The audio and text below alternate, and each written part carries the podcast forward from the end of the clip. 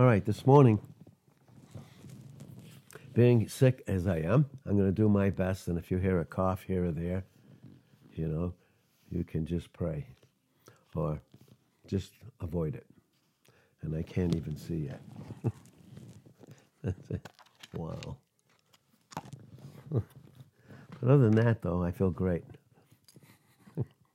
I feel great. All right, Isaiah 53. In Isaiah 53. And this is where the teaching comes from. And today's message will be, is there, for today, for us, the body of Christ, the church, is there, based upon what we'll read in Isaiah 53, is there healing, physical healing, and disease? Did Christ die on the cross to do away with the physical healing and disease that we have, or was it only in the spiritual sense, healing us of our sins, dealing with the old sin nature in Romans 6, 1 through 6, dealing with the sins in Psalm 103 and verse 12, and in Micah 7, 18 and 19. Was that just that? Is that what this is teaching? And let's read in Isaiah 53. This is what it says. Who has believed our report, our preaching, our message? That's literally what it says in the Hebrew. And to whom is the arm of the Lord revealed? Now, what does that mean? God doing anything could only have been based upon what he could do in and through Christ, because he's the one that propitiated him. Thus, he would, through him, obviously, as our substitute, would reconcile us. Well, who, to whom is the arm of the Lord revealed? For he will grow up before him as a tender plant. This is revealing Christ, who up to this point was still in a pre-incarnate state, but was soon to be born in the womb of that Mary, the 14-year-old peasant girl, in Luke 1 and verse 35. Thus the word would be made flesh, not become, but made flesh, and would dwell among us, and we would behold his glory, the glory as of the only begotten, filled up with all that grace and truth is.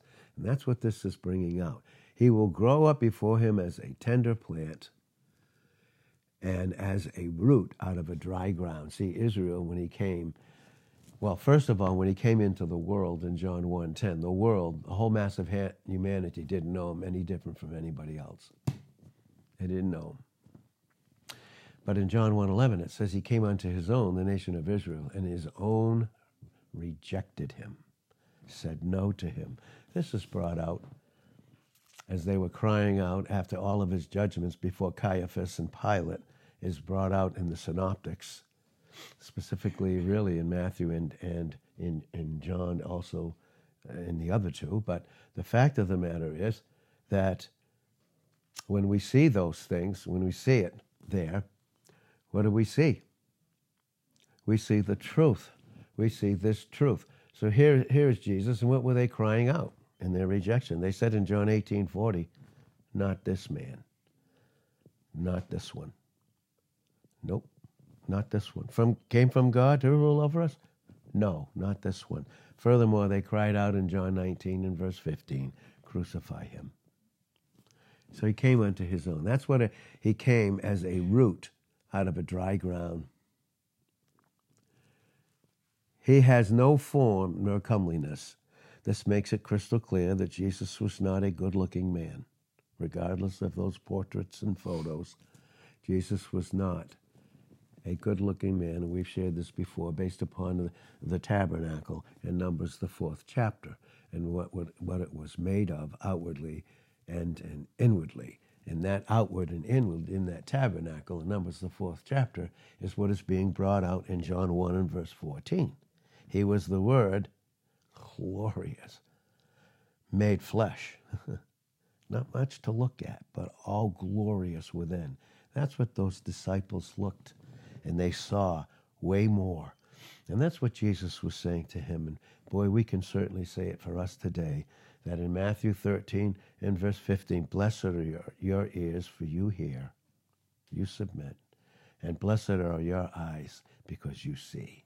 You see, there has to be that submission of the will, before we can see and have a proper experience. That's why knowledge, only knowledge, in 1 Corinthians 8:1 puffs up. Now here, it says this. He is what? He is, and there's no beauty, and when we see him, it says, there's no beauty that we should desire him. So the desire wouldn't be natural beauty. It would be something that was within the true person. He is despised and rejected of men. He is a man of sorrows, acquainted with grief. Was it based upon his own grief? Was it based upon his own sorrows? No. It was always the others. First for his father and dealing with it in propitiation, and then for others dealing with it in substitution to be the means of their, and the only means of their, reconciling them and putting them into a proper relationship with a godly father based upon Galatians 4 and verses 6 and 7 and Romans 8 and verse 15. See? But he was despised, and we esteemed him not. We didn't see any value in him. Now this is Isaiah. The Holy Spirit is speaking through Isaiah and revealing what the people of Israel and the religious leaders of the day, this time even here in teaching, but he's revealing what's going to happen in the future when Christ would come. And that's what he's saying here. That's why Jesus said, because remember the Word, this is the Word. And who is the Word? It's Christ. That's why he said in John 13:19 and 14:29, I tell you these things before they come to pass, that when they come to pass, you might believe. He was despised and esteemed not, no value. Surely he has borne our griefs and carried our sorrows. He most certainly did that. Yet we did esteem him stricken. Now, even in this sense, he was carrying here in this verse, and we're going to see there's going to be two Greek words, one of which the Septuagint takes over into the Greek so we can understand it and have proper teaching on the Scriptures, and know how, in 2 Timothy 2 and verse 15, to rightly divide. This he's speaking to the nation of Israel. That's who he's speaking to. And Isaiah, through the Holy Spirit, through the vessel Isaiah, is speaking to the people of Israel. He's not addressing the body of Christ here. Surely he has borne our griefs and carried our sorrows, yet we did esteem him stricken, smitten of God, getting what he deserved. He's a phony. We don't want him. And afflicted. But he was wounded for our transgressions. He was bruised for our iniquities. The chastisement of our peace was upon him, and with his stripes we are healed. Now, there's certain verses here, and we have to tie them together. And this is kingdom preaching. It hasn't yet been on the earth, but Matthew, Mark, and Luke deal with kingdom teaching towards the Jews. God is dealing with the Jews. We can see when he finally cut himself off with any dealings with them other than them receiving Christ and becoming a part of the body of Christ. But we see that in Acts, the 7th chapter, and we see that in verses 51 right through to the 59th verse, 60, where he finally cut himself off because Israel rejected every prophet that he ever sent. He did. He rejected every prophet. They rejected Christ coming, God in humanity. And then they rejected God, the Holy Spirit. What more could he do for them? That's when he cut himself off. Not in terms of they receive Christ as their Savior, but in trying to deal with a rebellious, unruly nation. So, here in Matthew 8, in Matthew, the 8th chapter.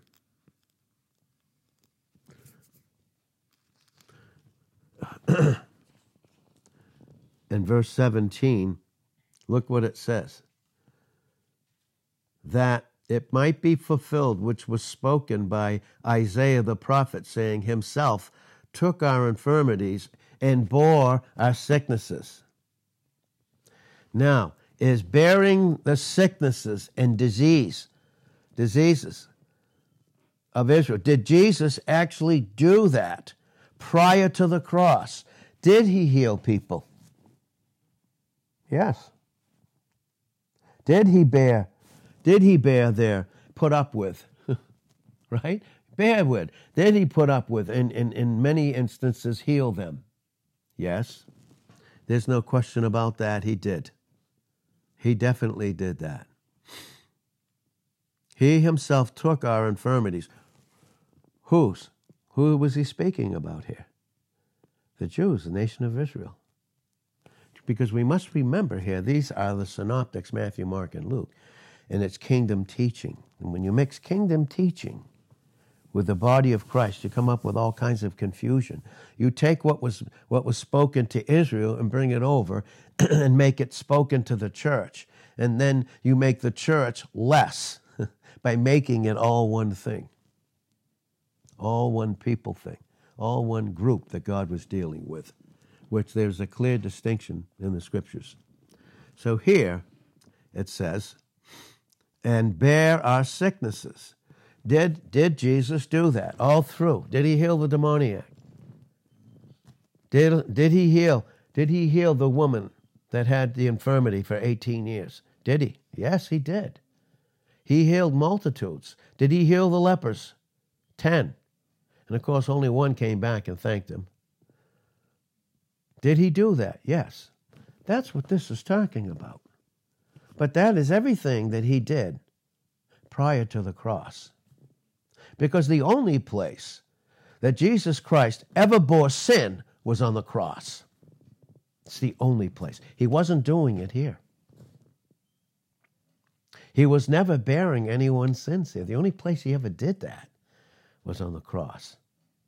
So to make healing our diseases and our sickness and being healed by his stripes to be the same thing, not only paying and making us right spiritually, dealing with our old sin nature and paying for all our sins, to be the same as healing us, to make it to be the same, then that would mean that if you're sick, are you saved? It doesn't even make any sense in the Scriptures. It makes not a lick of sense. We have so many examples in the Scriptures, so many. How about the pattern Christian? The Apostle Paul, the heavenly pattern Christian. How about him? Our teacher. The whole time teaching the wonderful things that Christ has done. Let's see what he thought about Isaiah 53, and specifically those first 5 verses. Let's read what he went into and see the opposite. So we see in 1 Corinthians, the 11th chapter, 1 Corinthians 11. What did he say in verse 30? For this cause, well, I think I got that one wrong. Many are weak and sickly and die, right? But the truth is, many are weakly and sickly and die. Were they born again? Yeah. Did people die? Do people die during the church age that have received Christ as their Savior? Absolutely. Furthermore, 2 Corinthians 11:30. It is 2 Corinthians 11:30. It's a little better than the other one, although the other one just is true. If I must needs glory, let's go listen to this one. I am, and am I not weak? No. If I must needs glory, I will glory of the things which concern my what? My infirmities, my diseases. You do a study on the life of Paul. He had Archamalia, made deep trouble with his eyes, couldn't see. And he was an epileptic. So he wasn't born again? He didn't have enough faith? That's what happens when you make it all one thing here in Isaiah 53. Because that word there, the difference in the two words is the Septuagint, Septuagint is taking a Hebrew word and bringing it over into the Greek language. Septuagint means 70. There are actually 71 or 72 scholars, but they say Septuagint. That's why you see the L with the two X's. That's Septuagint, and it's the number, the Greek number of 70. But they were 70 that would translate the Old Testament language over into the Greek, and the word that they used is the same exact word. It's anaphero, and anaphero simply means he dealt with our sins and our iniquities, and he paid for that. Period. That's what he paid for. He paid for those in the spiritual sense. It never says, because the whole time again in Jesus' earthly walk, the whole time he was healing people. He did heal people, but it was prior to the cross. At that particular time, he was bearing no one's sins. The only place that happened was on Calvary. And furthermore, here is again the apostle in 2 Corinthians, the 12th chapter, we see very, very clearly, I mean, who gave us as the church, the body of Christ, the heavenly bride, more heavenly truth than this man? Wasn't he called by God, by the heavenly Christ himself in Acts, the 9th chapter, in those first 6 verses? Yeah. Did he send him into the deserts of Arabia for 3 years to give him all of these truths that he would continue to grow in, just like you and I are in Galatians 1 and verse 18? Yes. Did God himself, the Holy Spirit wrote it, separate him in Galatians 1 and verse 15? From his mother's womb. You know what that means? He separated him from all natural relationships. He separated him. When? In his mother's womb. So we know that the Apostle Paul was called of God. Was he sick? Was he born again? Did he have Archamalia? He most certainly did. To teach this to people, especially young people today, and old people that act like young people because they're not taught, unfortunately, and we can all do that in a heartbeat, is very destructive. And the thief, we know in John 10:10a, he comes to steal, kill, and destroy. What's that? The experience, a proper experience. That here I am, if I'm sick, I don't have enough faith. That's why. I don't have enough dependence. But is even that the word faith? Does it deal with sicknesses? Does it even deal with that? You can trust God, but what about God's will? What about the scriptures? We'll get to them. But what about the scriptures? For us in Christ to teach, to say to a young person, you know, you are healed. You're functioning in something that you're healed of this sickness, because that's a part of your salvation. Is it? Based upon the scriptures. Well, then what do we do with these verses? Do you see where he was speaking to the nation of Israel? He gave the law to one people group, Israel. Did he ever give it to the church? Never. By the way, did they ever fulfill the law? Even when they said in Exodus 19, verse 8 and 24, verse 3, tell us what to do and we'll do it. Did they? Never. They never even did that. So to teach something like that, you best make sure you don't get sick. Now, I'm not going to name a particular person, but there is a man that teaches that. He's located in Fort Worth. He's located in that. And he will teach that same thing. If you are healed, Christ paid for all, not only your sins and dealt with your eternal salvation, but he took care of all your sicknesses in time. And oh boy, I've always wanted to talk to him face to face, because here's that guy teaching it with glasses on. What, you don't have, Didn't he heal your eyes completely? You don't have, what's perfect vision? I don't know, is it 2015 or 2020? I don't know. Well, what are you doing? Boy, I'll tell you, if that guy gets sick, he better hide in the closet. He may make it go on a vacation. It's not. It's really sad. It really is to teach those kind of things, to teach those things. But what about these verses here? Bite my tongue. I'm going to say. 2 Corinthians 4 and verse 15. For the believer in Christ during the church age, this time that we're in, for all things are for your sake. How do you rationalize that? Am I in Christ? The moment I received him, did he place me in him? Yes. Are all things at that point for my sake? Even sicknesses? Will God use them? I don't know.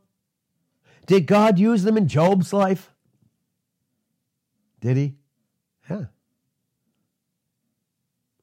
Yes. He did use them in Job's life. Why would Job be sick then? For all things are for your sakes, that the abundant grace might through the thanksgiving of many redound, go right back to the glory of God. 5:18 of 2 Corinthians. And all things are of God, who has, that's past tense, reconciled us to himself by Jesus Christ and has given unto us the ministry of reconciliation. Are all things for our sakes? All things. Sicknesses too? For us in Christ? Absolutely. It's a means of learning. It's a means of discipline. It can even be a means of loving chastisement. Because I may not deserve to be allowed to be sick and just to continue to live in sin in areas. But God in his grace will allow that. Right? Are all things of God? Constituted of him. And do all things, in Romans 8:28. Work together for the good to them that love God. See that the word that's brought over about healing us, and we'll see it again. I'll read it again so we can get a clear understanding of it when we see this.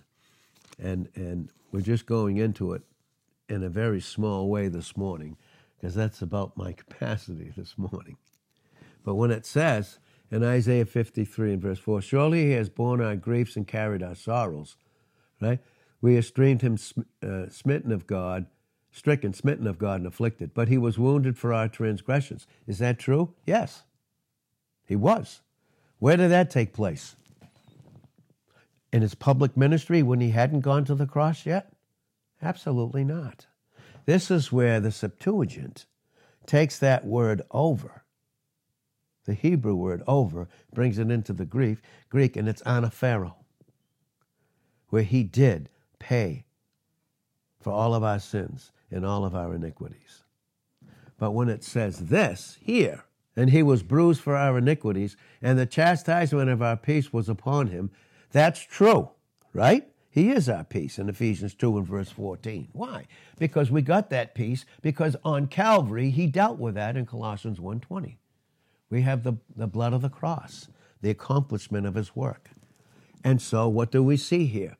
Now we see a whole different word when the Septuagint took this Hebrew word and brought it over into Matthew 8 and verse 17. And with his stripes we are healed. And with his stripes we are healed. Again, who's he speaking to here? Isagogically, who's he speaking to here? The nation of Israel. That's what makes it so important. To know how to rightly divide the word of truth. It's extremely important. It was kingdom teaching, Matthew, Mark, and Luke. Kingdom teaching, some similar, but gleams of what he was going to do in the future in Acts, the second chapter, and getting them ready. But it was all kingdom teaching. Furthermore, he told them, the Jews, you're not to go to any other than the children of Israel. And that was in Matthew 15 and verse 24. He said, you're not to do it. Because it was kingdom teaching at that time. Now, did people receive Christ as their Savior prior to the cross? Well, of course. Noah's Ark, that's the type. All the sacrifices point to that. And their faith looks forward to the cross. Hadn't happened yet, but God saw. And this is bringing out even in Romans 3, 25 and 26, based upon 4:25 of Romans. And when you read those verses, you'll see the clarity of how he was dealing with the past and being just while he was doing it. That's what Job said. Job said in 14:17, he put all my iniquities in a bag, in this sense, in typology. Yeah, that's right. Because then he took that bag when Christ was on Calvary and put it on him. But that was what his faith looked forward to. Our faith looks back to the finished work of Christ. And so here, this word, and by his stripes, we are what? We are healed. The Greek word there is a completely different word than anaphero. Completely different. It's bastidzuo. That's what it is. Bastidzuo. I think it's B-I-S-T-I-Z-O. And if I'm wrong, you can look it up. But literally, that is the Greek word. Not at my best this morning. That is the word, the Greek word there, and it means to bear. And when did Jesus bear in Matthew 8 and 17? When was he bearing their diseases and sicknesses? Was he doing it then? Yes. That's when he did it. That's when he did it. Now, does God still heal today? Yes, he can heal, but is it based upon our salvation? Is it one and the same as our salvation? Can you imagine if it was? I won't ever know if I'm saved. I could never know if I would truly be born again if I believe that kind of teaching. It's just, oh boy, what it does. But thank God, that's what Jesus said. And he can speak it to us. You know, when he said that to them, because he was there right with them in Matthew 13:15. He was there right with him, but crucified and being the heavenly Christ, the heavenly Savior. Thank God we have this truth in Ephesians chapter 1 and verse 17. It says that the God of our Lord Jesus Christ, the Father of glory, give unto you the spirit of wisdom and revelation in the knowledge of him, that the eyes of your understanding being enlightened. And that's what God's doing this morning with us. Once again, with the preciseness of his word and his theologian, the Holy Spirit, taking those things that Christ has accomplished in John 16:13 and 14 and showing them unto all of us. That's what he's doing. See? That the eyes of your understanding be enlightened, that you may know what is the hope of his calling and what the riches of the glory of his inheritance is in the saints. So we even know when Paul, he didn't have an amanuensis. And an amanuensis is like Tychicus and these other men. Paul, through the Holy Spirit, would dictate to them to write down these letters for him. He didn't have one when he wrote Galatians. And with his eyesight, I don't have it as bad as he does, but anyway. And with his eyesight, and we can even see it.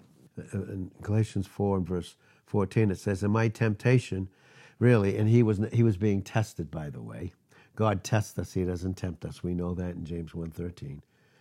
Which was in my flesh, what's that? His physical body. You despise not, nor rejected. I have to reject you that you're saved because you don't believe that that was a part of your salvation, your physical healing. No, they didn't reject Paul, but received me as an angel, a messenger, a very special messenger. The Greek word is angelos here, a messenger of God, even as Christ Jesus in his stead. Where is then the blessedness that you spoke of? For I bear you witness. you record, that if it had been possible, you would have torn out your own eyes and have given them to me. He had Archamalia. Physically healed? Did he endure all kinds of things? Was he not born again? Who was God speaking what to? We need to be very, very careful. We need to be very careful with the Scriptures. We need the very preciseness of the teaching. And that makes it very clear who we should, as much as we love people, who we should even be around. It's very, very key. Because evil communications are corrupt, evil companions. And can I be born again and still have function in evil? So then is it evil to teach this truth about healing and the atonement physically if it's not of God? Is it evil? Yes. Of course it is, because it's not truth. So we need to be careful who we're with. Very careful, right? I'm trying to find this one scripture, which I can't. But even here in Galatians, because I got to stop trying to see, because I can't. But even he said it, Paul, see how large a letter I've written unto you, which meant he had to write the letters very large because he could not see, because he had these physical ailments. And so does God, even in that sense, does he use those things? Does he use sickness in our life? Is it for evil or good? It's for our what? It's good. And he can teach us with it and by it. And a lot of times it is truthful, loving chastisement. But one thing I do know, if I am confessed up to date with known sin, holding nothing against anybody, and wicked, evil thoughts against, my conscience is completely cleansed experientially, I don't have to question why I'm sick, because the atmosphere wants to invade us with these questioning lies to get us away from fellowshipping with Christ. Why did this happen? What do we do with 2 Timothy 2:12? If we suffer with him, we will what? Reign with him. Are we suffering for our salvation, or is that complete? It's complete. How about Romans 8:18? For I reckon that the sufferings of this present time are not worthy to be compared to the glory that will be revealed in us. How about Romans 8, verse 23? The whole creation does what? Groan. Is it groaning for salvation? No. Part of our groaning is, what are we looking forward to in Philippians 3 and verse 21? Our brand new bodies. And in this sense, we do groan. But even in those groanings for us in Christ, in Romans 8, verse 26, who's present with us? It's God the Holy Spirit.